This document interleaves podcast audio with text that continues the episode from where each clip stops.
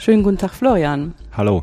Ich habe dich heute zu einem Gespräch gebeten darüber, wie man mit mathematischen Modellen in die Zukunft schauen kann, weil ich mir habe sagen lassen, du bist ein Experte fürs Vorhersagen. Wie macht ihr denn das in eurer täglichen Arbeit, in die Zukunft zu sehen und Sachen vorherzusagen? In der täglichen Arbeit ähm, versuchen wir Sachen vorherzusagen, indem wir sehr viele Daten bekommen. Also es ist alles im Bereich des Big Datas. Und da geht es dann eben darum, dass man die Daten versteht, gewisse Strukturen in den Daten, in den historischen Daten sieht, diese Strukturen dann äh, mathematisch modelliert und dann eben mit Hilfe dieser Modelle ähm, die Zukunft vorhersagt. Also dass man eben dann, ähm, wenn man jetzt im einfachsten Fall zum Beispiel eine Art Least Square hat und hat dann ein paar Datenpunkte gefittet, dass man die dann eben in die Zukunft fortführt. Ja. Was wäre denn ein einfacher Anwendungsfall für eure Vorhersagemodelle? Ein ganz einfacher Anwendungsfall, den wir sehr, sehr häufig haben, ist bei ähm, irgendwelchen Verkäufern, irgendwelchen Supermärkten zum Beispiel, die haben Abverkäufe von allen möglichen Produkten, sei es jetzt Äpfel, Birnen, irgendwelches Fleisch, also auch zum Teil verderbliche Produkte. Und dann interessieren sich die Supermärkte dafür, okay, wie viel müssen wir jetzt in den nächsten zwei, drei Tagen wirklich in die Regale legen, damit die Produkte dann auch abverkauft werden, weil im, ähm, im schlimmsten Falle ist es dann so, dass zu viel in Regalen liegt. Dann muss nach zum Teil 48 Stunden sowas wie Hackfleisch weggeworfen werden. Oder was natürlich auch nicht gut ist, wenn viel zu wenig in den Regalen liegt, dann ähm, steht der Kunde vom leeren Regal. Das Lager ist vielleicht auch schon leer. Die können ja auch im Lager nicht ewig gelagert werden. Und dann ist es für einen Supermarkt zum Beispiel extrem wichtig, ungefähr zu wissen, wie viel äh, von welchen Artikeln innerhalb der nächsten paar Tage verkauft werden wird. Hm. Das heißt, Sie haben in, äh, inzwischen die Möglichkeit, von diesen Abverkäufen relativ viele Daten aufzunehmen, ohne großen Aufwand und äh, wollen aus diesen vielen, vielen gemerkten Daten darauf schließen, was in der Zukunft passiert. Ja, genau. Verstanden. Also die Kassensysteme, ähm, die die ganzen Supermärkte verwenden, die speichern eh schon mit, was genau abverkauft wurde, wie viel. Das brauchen die auch einfach für ihre eigene interne Inventur mhm. und die haben dann auch SAP-Systeme zum Beispiel, die das eh alles mitspeichern, dass ein sehr große Supermarkt, jetzt sagen wir zum Beispiel Real oder die ganzen Supermärkte, die es da gibt. Da gibt's ja Tausende in ganz Deutschland allein und die werden ja trotzdem auch zentral verwaltet. Das heißt, ähm, da gibt's dann eben diese großen Datenmengen, wo die genau wissen, welche Produkte in welchem Supermarkt an welchem Tag verkauft wurden. Und ähm, dann nimmt man eben diese Daten und versucht daraus ähm, Prognosen zu machen, dass mhm. man sagt, okay, wie wird ähm, der Abverkauf jetzt von zum Beispiel jetzt momentan gerade relevant ist zum Beispiel Grillfleisch einfach, weil der Frühling ist da, der, oder der Sommer ist da und das ist dann für die Supermärkte sehr wichtig, also für den Disponenten im Supermarkt, der sich eben darum kümmert, dass immer genug auf Lager ist, aber auch nicht zu viel. Hm. Ich denke mal, ich meine, Kassen hat es ja immer schon gegeben. Das, was sich in den letzten Jahren geändert hat, ist, dass es zentral erfasst wird, richtig über Computer halt, und dass das auch strukturiert erfasst werden kann. Ne? Weil ich meine, vorher, wenn, hat man wahrscheinlich irgendwie kumuliert, um überhaupt dieser Daten Herr zu werden oder Frau. und ähm, heutzutage kann man wirklich äh, alle Detailinformationen behalten, weil halt die Rechner so zur Verfügung stehen und auch die Infrastruktur, um das schnell zu übertragen. Genau. Heutzutage macht man mehr den Ansatz, dass man sagt, man speichert alles so fein granular wie möglich. Mhm. Also zum Teil ähm, wenn wirklich die einzelnen Kassenbons ähm, gespeichert, dass man wirklich auf jeden Kunden spezifisch oder also auf jeden anonymen Einkauf spezifisch äh, genau weiß, was wurde zusammen gekauft, wie viel wovon. Und ähm, auch diese Daten werden immer interessanter. Oder auch wenn man jetzt an so Dinge wie, wie Payback-Karten denkt, wo man dann eben auch noch die Kundenverknüpfung hat, ist es dann ein sehr großer Datenschatz, den man da hat und in irgendeiner Form versucht man eben Prognosen ähm, zu machen. Ja, zum Beispiel halt eben die Absätze wie angesprochen, aber zum Beispiel andere Prognosen sind dann eher Klassifikationen auf Kunden, dass man sagt, okay, die Klasse von Kunden interessiert sich eher für Produkte im Bereich Sport zum Beispiel oder eine andere äh, Klasse von Kunden interessiert sich für andere Produkte. Also da kann man sich dann alles, alle möglichen Fragen, die man ähm, jetzt zum Beispiel als Marketingabteilung auch hat, vorstellen könnte, versucht man dann eben aus äh, den Daten zu beantworten. Und ähm, das ist ganz allgemein, nennen das viele ein Big Data, weil einfach die Datenmengen äh, sehr, sehr groß sind. Aber das ist zum Teil auch einfach ein sehr starkes Hype-Wort, was momentan rumgeht. Ähm, wir bei Blue Yonder nennen das Predictive Analytics. Das heißt halt, also zeigt deutlich ähm, stärker vom Wort her, dass man in irgendeiner Form eine Analyse betreibt, um irgendwas vorherzusagen. Hm.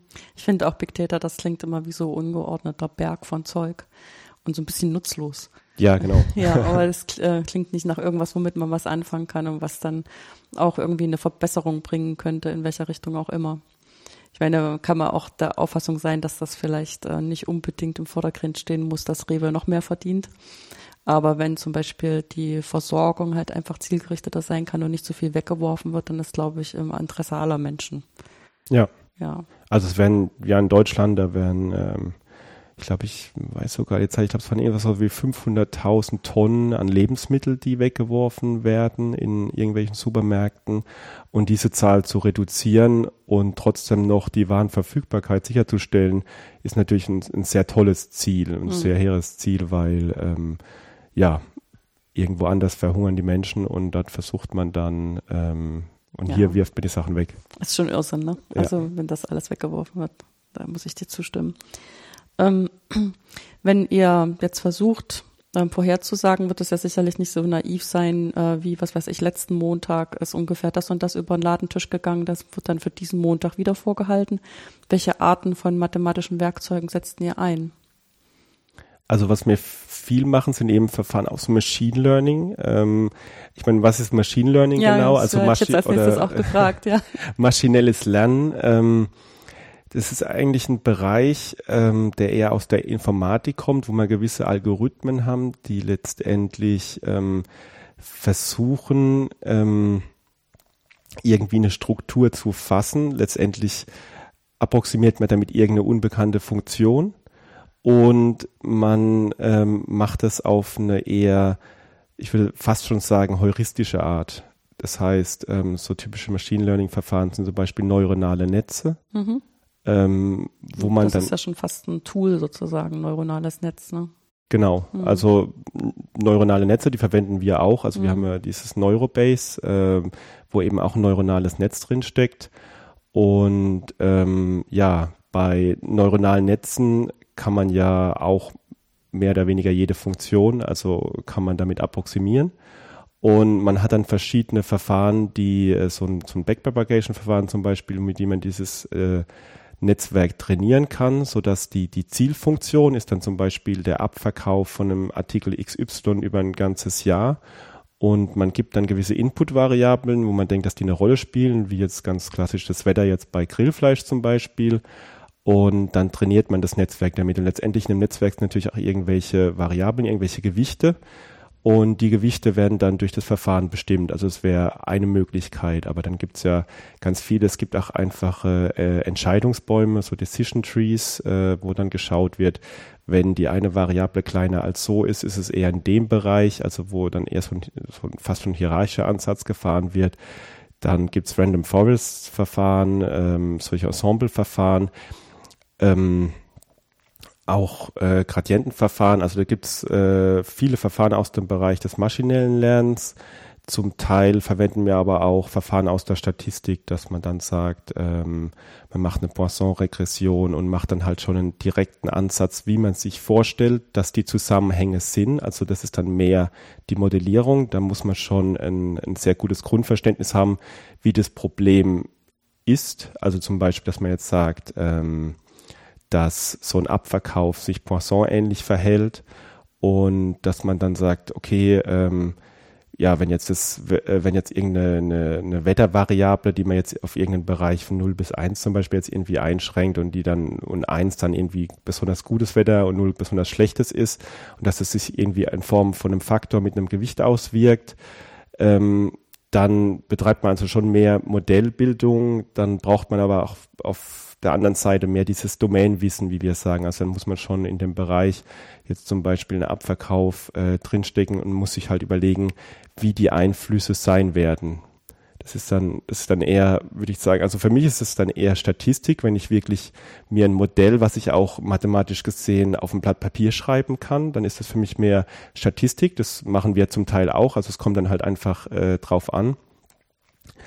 Und auf der anderen Seite ist das maschinelle Lernen ähm, eher, dass man sagt, okay, ich bestimme nur die, die reine Input-Variablen und dann wende ich ein Verfahren so ein bisschen wie eine Blackbox an und ähm, präsentieren im Verfahren quasi nur die, die Input-Werte, also irgendwie eine Matrix X, die Design-Matrix und das Target Y, ähm, das ist der gesuchte Wert, dann zum Beispiel die Abverkäufe und lässt das Verfahren dann irgendwelche internen freien Parameter wählen und zum Schluss wendet man die, ähm, dieses, ähm, dieses ge, gefittete Verfahren auf ein neues X an und äh, bekommt dann die Prognose. Hm.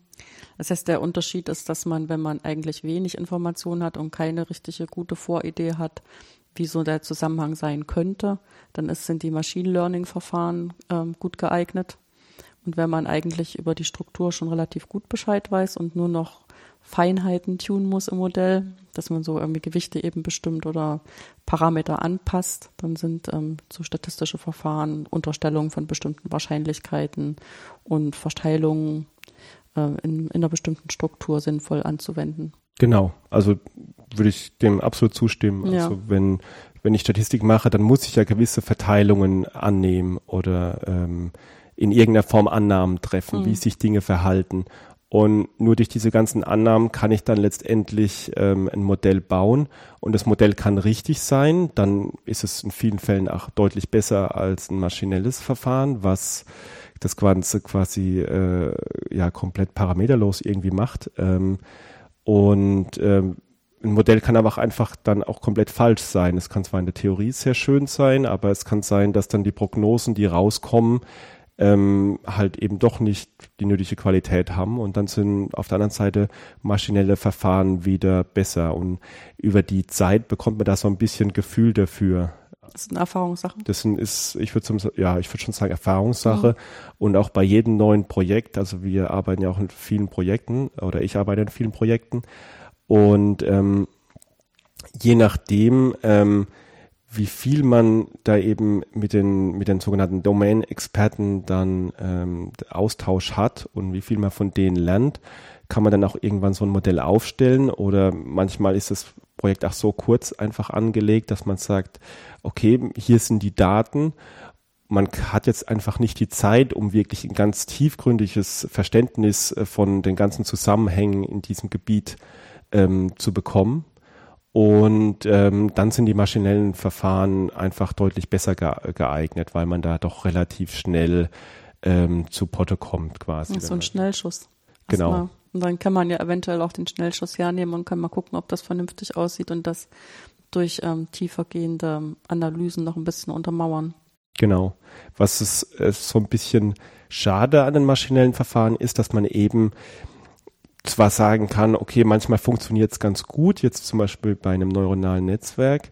Auf der anderen Seite hat man auch nicht wirklich so ein, so ein Kenntnisgewinn. Also ich meine, man, man kann gute Prognosen haben, aber auf der anderen Seite versteht man nicht wirklich, was passiert in so einem neuronalen Netzwerk. Das ist ja häufig die Kritik bei neuronalen Netzwerken, dass man sagt, okay, es, es tut was, es funktioniert häufig sehr gut, aber man kann nicht wirklich reinschauen. Also oh, selbst wenn man sich die Gewichte anschaut und sieht, okay, die Neuronen sind jetzt so und so verknüpft mit diesen jenen Gewichten, als Mensch kann man es dann nicht mehr wirklich nachvollziehen. Insofern persönlich mag ich eigentlich solche solche statistischen Modelle, wo man wirklich sieht, okay, so ist der Zusammenhang und ähm, zum Beispiel solche Monte Carlo Markov Chain äh, Ansätze, dass man sagt, okay, so ist die ist die äh, Markov Kette und so sind die Zusammenhänge und dann simuliere ich das durch ein bestimmter durch die Parameter, dann dann kann ich mir darunter was vorstellen. Aber unter einem neuronalen Netz ähm, da sieht man dann nicht wirklich, was passiert, wie die, wie die verschiedenen Input-Variablen jetzt wirklich interagieren, um zusammen ähm, die Lösung zu ergeben. Das ist ein bisschen wie Magie, ne? Ja. Wie so ein also Zaubertrick. Hm. Aber das ist auch wahrscheinlich so ein bisschen der Anspruch, den man selber so hat als Mensch, dass man eigentlich was verstehen will. Und bei den ähm, Maschinenlernverfahren kommen dann zwar vielleicht Zahlen raus, die dem Disponenten helfen, aber man hat nicht das Gefühl, man hat jetzt wirklich was verstanden. Ja. Das höre ich bei dir auch so ein bisschen raus. Doch, das ist, das ist doch häufig der Fall. Ähm, man muss dann halt immer sehen, was pragmatisch ist. Also wenn der Disponent mit den Zahlen glücklich ist, der Disponent hat ja eh nicht den Anspruch, das Modell wirklich hundertprozentig zu verstehen. Der ist glücklich, wenn er eine Entscheidungshilfe hat in mhm. irgendeiner Form. Und wenn die Entscheidungshilfe bedeutet, dass da irgendwelche magisch irgendwelche Zahlen entstehen und im Hintergrund da ein neuronales Netzwerk äh, arbeitet, dann ist das für den absolut okay. Ähm, in anderen Bereichen, bei manchen ähm, Projekten hat man dann aber auch die Vor Vorgabe, dass zum Schluss schon verstanden werden muss, was ist jetzt, was ist jetzt wichtig und was ist weniger wichtig und wie entsteht überhaupt die Prognose. Das ist zum Beispiel, wenn man ähm, jetzt versucht, ähm, eine Zeitreihe aus anderen Zeitreihen vorherzusagen. Oder man hat, man hat eine, eine Zielzeitreihe und jetzt äh, 100 gegebene Zeitreihen. Und Jetzt könnte man diese 100 Zeitreihen einfach als Inputvariable in so ein neuronales Netzwerk äh, reinstecken und dann entscheidet, trifft das Netzwerk irgendwelche Entscheidungen. Es kann auch sein, dass es komplett äh, übertrainiert. Das bedeutet, dass es mehr oder weniger auswendig lernt und die Zeitreihen einfach wild kombiniert, um die Zielzeitreihe zu ergeben. Um das dann wirklich äh, nachzuvollziehen, ob er da nicht übertrainiert hat und quasi auswendig gelernt ist, dann schon schwierig.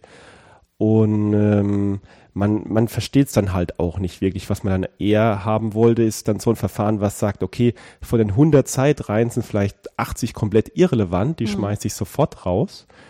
Ähm, aber das kann natürlich auch bei einem neuronalen Netzwerk passieren, wenn man da solche Pruning-Strategien, also dass man solche Gewichte komplett wegnimmt. Also es gibt da auch Möglichkeiten, aber ähm, es liegt halt alles nicht so, so direkt auf der Hand ähm, nicht so nicht so mathematisch stringent auf, auf irgendeine Art und Weise. Hm. Ich meine, die Idee hinter den neuronalen Netzen ist ja auch so ein bisschen nachzubilden, wie eigentlich Kinder lernen. Weil die Kinder lernen ja zum Beispiel auch nicht Sprache oder sich richtig bewegen dadurch, dass man ihnen zeigt, wie es geht, sondern die gucken, versuchen das nachzumachen, machen es dann immer mal ein bisschen falsch und dann immer wieder ein bisschen richtig. Und irgendwann können sie halt ganze Sätze sprechen und dann weiß man, jetzt haben sie richtig gelernt. Ja. Ne? Und Overlearning kann dann in dem Fall auch nicht wirklich passieren, weil das auch zu komplex ist, was die lernen müssen. Genau, das ist aber etwas, was ähm, doch bei, ähm, bei solchen Problemen im Machine Learning ähm, kann man das doch relativ schnell erreichen, dass man eben so ein Overfitting hat oder dass man einfach ähm, ja, dass man einfach viel zu viele äh, Feature, Features hat, also viel zu viele Variablen und dann das Target eigentlich nur noch vielleicht ja aus, aus deutlich weniger besteht und dann hat man quasi das äh, typische Problem, dass man dann ähm, das Gleichungssystem einfach perfekt lösen kann und dann ähm, hat man quasi übertrainiert und äh, aber dann eben nur auf diese eine Situation genau. hin, für die man die Daten hatte und für jede andere ist es dann nutzlos. Genau. Man braucht so ein bisschen Elastizität, damit man auch das zum Vorhersagen noch nehmen kann. Genau. Und gerade das Thema geht man dann ähm, an, dass man so eine Cross-Validierung macht. Das heißt, dass man nur auf einem gewissen, auf einer gewissen Teilmenge seiner Daten quasi so ein Modell trainiert und dann auf der anderen Teilmenge ähm, quasi testet, wie gut die Qualität ist und dann diese Teilmengen immer untereinander austauscht und dann sich ähm, das über die kompletten Kombinationen, die sich dadurch ergeben, anschaut. Und damit kann man so ein Übertraining ähm, vermeiden zum Beispiel. Ja. Ähm, fällt dir denn jetzt auf Anhieb ein Projekt ein, was du am spannendsten fandst, weil vielleicht äh, was ganz was anderes rausgekommen hast, ist, als du ähm, vom Anfang an gedacht hättest? Dass wirklich was komplett anderes rausgekommen ist.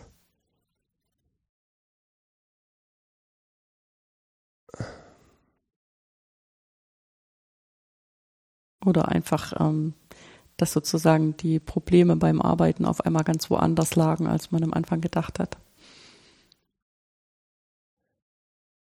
Also die Probleme bei der Arbeit sind meistens sogar eher die Natur, dass man schauen muss, ob die Daten überhaupt in der richtigen Qualität sind. Damit hat mhm. man sehr, sehr häufig zu kämpfen.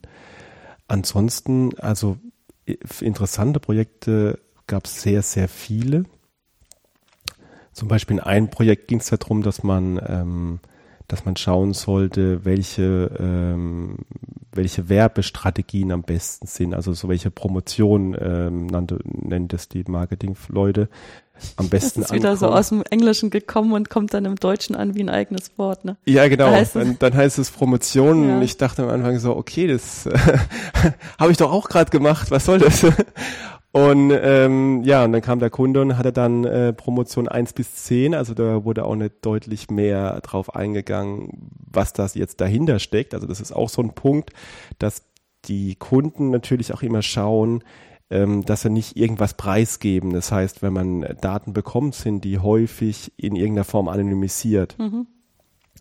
Und dann weiß man, dann könnte natürlich Promotion 2 könnte sein ähm, eine Fernsehwerbung oder auch irgendwie ein extra Schild, was in einem, was in irgendeiner Filiale steht. Es kann auch sein, dass es eine, eine DIN A4-Seite in irgendeinem Faltblatt ist. Also ist alles möglich.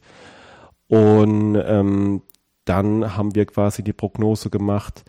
Ähm, also es war so ein, so ein zweistufiges Modell. So ein, es gab zum einen das Baseline-Modell, also so, dass man quasi sagt, okay, was wäre, wenn keine Promotion war, ge gewesen wäre?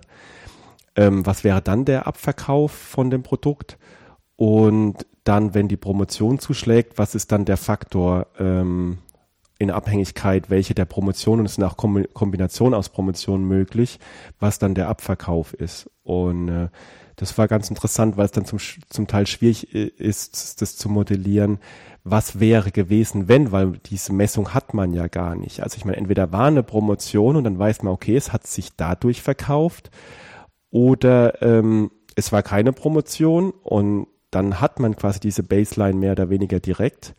Und ja, man muss sich dann überlegen, ähm, was man wie wann fittet und vor allem, wie man dieses Baseline-Modell quasi fortschreitet in dem Moment, ähm, wenn ähm, ja, wenn gerade keine, äh, wenn gerade eine Promotion gewesen ist, um eben diesen diesen Grundverkauf äh, erstmal zu bestimmen und das dann wiederum als Eingang für, ähm, wie groß ist der Faktor, der dann oben drauf kommt quasi, ähm, oder, oder was der Faktor ist, mit dem dann durchmultipliziert wird, um dann den Abverkauf während der Promotion zu bestimmen. Also das war ein äh, sehr interessantes Projekt. Ein anderes Projekt ähm, war, was ich auch sehr spannend von der Thematik fand, ist die Unzufriedenheit von äh, Telefonkunden zu ermitteln. Also dass man versucht, aus dem Telefonierverhalten von einem Mobilfunkkunden zu sehen, okay, ist es jetzt ein Kunde, der unzufrieden ist und unzufrieden wurde definiert, unzufrieden ist ein Kunde, der ähm, innerhalb der nächsten drei Monate kündigt.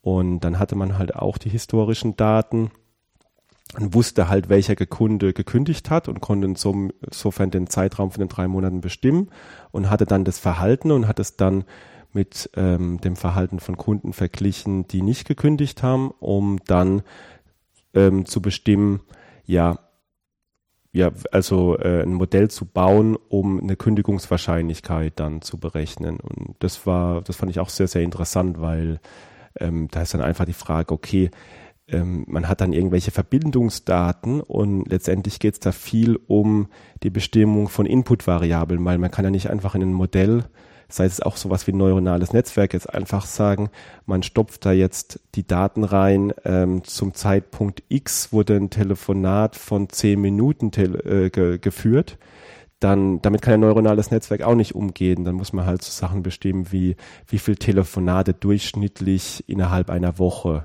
Oder man, also man überlegt sich dann, welche welche ähm, Statistiken quasi interessant sein könnten. Also welche, ja, erstmal so Kenngrößen, genau. Genau, welche mhm. Kenngrößen. Und ähm, ja, und auf die Art, also das ist dann auch immer sehr, sehr spannender Vorgang, weil man lernt dann quasi seine Daten so ein bisschen kennen. Man ist dann so ein bisschen wie, wie hin und her spielen. Man, man hat erstmal diese, diese reinen Grunddaten, überlegt sich, okay, was könnte man damit machen? Dann ähm, schaut man sich so ein bisschen was an und könnte, okay, das könnte eine interessante Kenngröße sein, dann ähm, fügt man diese Kenngröße der Modell hinzu als Inputvariable, schaut wieder, okay, was kommt dabei raus, hat sich da jetzt was verbessert. Es ist also auch ein bisschen äh, Trial and Error, bis man wirklich ähm, dann zu einem abschließenden Modell kommt und man vergleicht dann halt auch immer mit irgendwelchen Trivialmodellen. Also beim ähm, Abverkauf, was man da häufig nimmt, ist eben dieser EMOV, ähm, dass man sagt, also EMOV heißt Exponential Moving Average, dass man mehr oder weniger sagt, okay, äh, der zukünftige Wert ist einfach, ähm, sind einfach die Werte aus der Vergangenheit und die dann eben gewichtet, um, ähm, also weil das ist ein sehr, sehr einfaches Modell und mit dem vergleicht man dann, um wie viel Prozent ist man einfach besser als äh, so ein ganz, ganz einfaches Modell.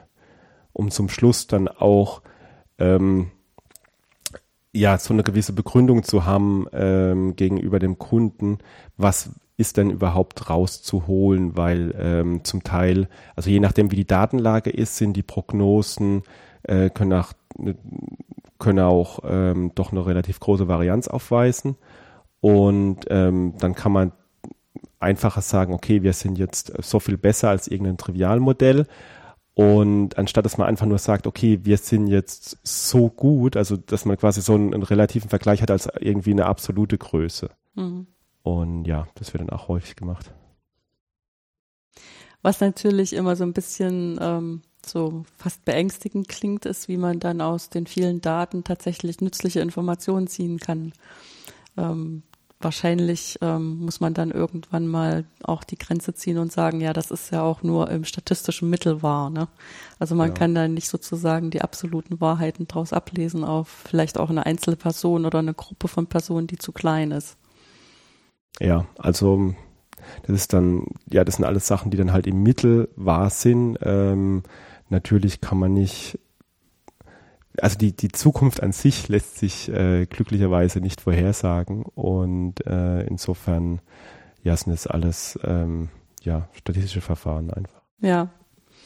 Ähm, ja, ich meine, das ist auch wahrscheinlich der Hintergrund, dass halt so eine Art von Technologie für einen Tante Emma Laden deswegen auch nicht interessant ist, weil er einfach zu klein ist. Ne?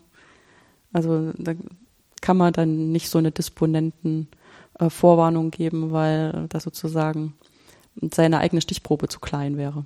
Ja, genau. Also für einen Tante-Emma-Laden oder gerade sowas wie ähm, so Langsamdreher nennen wir mhm. die. Also dass ähm, Produkte, die sich vielleicht in der Woche nur ein, zwei Mal verkaufen, ähm, die sind extrem schwer vorherzusagen, weil ich meine, auch wenn ich jetzt weiß, dass in den letzten zehn Jahren ab und zu mal dieses Produkt äh, einmal die Woche verkauft wurde, dann mal wieder zwei Wochen nicht und dann doch mal wieder einmal, dann lässt sich ja unmöglich auf den Tag vorherbestimmen, okay, an dem Tag wird jetzt das ähm, vorher äh, wird es das verkauft werden und die Vorhersage wäre dann in dem Moment einfach, man sagt mehr oder weniger immer null vor, voraus und stimmt ja auch meistens.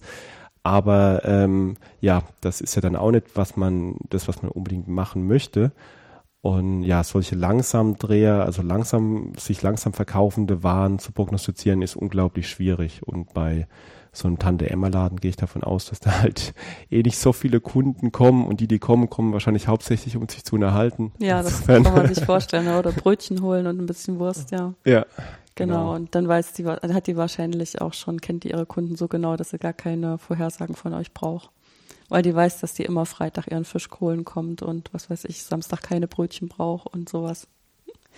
Genau. Ja.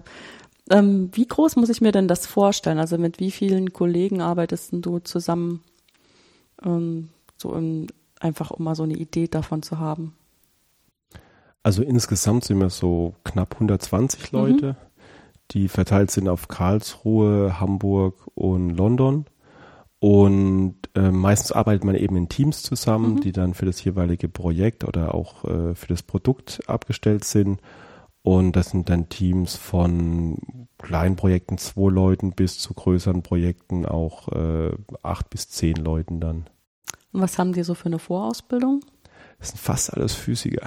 Physiker. Insofern bin ich da als Mathematiker eher äh, der bunte Vogel in der Gruppe, weil ähm, die Physiker, ähm, also gerade die Teilchenphysiker, mhm. sind fast alles Teilchenphysiker, die ähm, lernen quasi schon während ihres Studiums, sind die nur mit solchen ähm, statistischen Verfahren beschäftigt. Also die meisten haben den Hintergrund, dass sie auch im CERN gearbeitet haben, das ist der große Teilchenbeschleuniger. Mhm. Und da werden ja die ganzen Erkenntnisse, die man da bekommt, sind dann quasi nur noch ähm, ja, Erkenntnisse, die man quasi statistisch nachgewiesen hat, dass man dann eben sagt, okay, das Signal war da ähm, und ähm, ja, irgendwie mit, mit, mit fünf Sigma ist da, glaube ich, für eine Entdeckung und ansonsten ist es ist mir nicht so mehr klassische Physik, wie man sich das vielleicht vorstellt aus der Schule, dass man da irgendein Experiment macht und sagt, okay, das genau kommt raus, sondern die, der Nachweis ist dann eher statistisch. Und insofern kennen die sich alles schon, äh, schon während des Studiums sehr, sehr gut mit ähm, den Verfahren aus und haben da auch schon sehr äh, lange dran gearbeitet. Und viele äh, promovieren dann eben auch auf dem Gebiet. Und dann sind es quasi die perfekten Data Scientists, mehr oder weniger. Also ja. das ist einfach, die Ausbildung ist dann, ist dann doch ähm, für den Fall sogar, würde ich sagen, fast besser als bei den Mathematikern, weil ähm, als Mathematiker, okay, je nachdem, welchen Bereich man geht, natürlich, wenn man äh, in der Statistik oder Stochastik viel unterwegs ist, hat man ja auch sehr viel äh, Wissen in dem Bereich, aber eben dann, dann über eher über die statistischen Modelle. Und ähm, so Machine Learning oder sowas macht man doch eher weniger und auch das, was das Programmieren angeht, also ein Großteil der täglichen Arbeit ist eben auch, dass man die Modelle, die man sich überlegt, umsetzt. Mhm. Und ähm, das sind eben die Physiker, dadurch, dass sie äh, im, im CERN, ich glaube, das gilt als das größte Softwareprojekt äh, der Menschheit. Also man denkt gar nicht, wie viel Milliarden Zeilen Code da anfallen für so ein aktuelles Experiment. Und ähm, das heißt, die ähm, die Verfahren, die die sich überlegen und die, äh, die Ansätze zum Nachweis von irgendeinem Higgs-Boson zum Beispiel, müssen dann auch wirklich umgesetzt werden. Insofern, ja, landen dann viele Physiker doch bei uns. Hm. Da entscheidet sich dann nur, wo die Daten herkommen, ne? ob sie jetzt aus dem physikalischen Experiment oder eben vielen, vielen physikalischen Experimenten kommen oder ob die Daten in unserem täglichen Leben erhoben werden. Aber genau. was man damit macht, ist dann doch relativ ähnlich. Genau. Also das Schöne eben bei dem CERN ist, oder was, oder auch das Schwierige, ist, dass da irgendwie, ich glaube, so 500 Gigabyte pro Sekunde anfallen an Daten. Und ähm, sowas wie Übertraining ist mit den Daten dann fast nicht möglich. Mhm.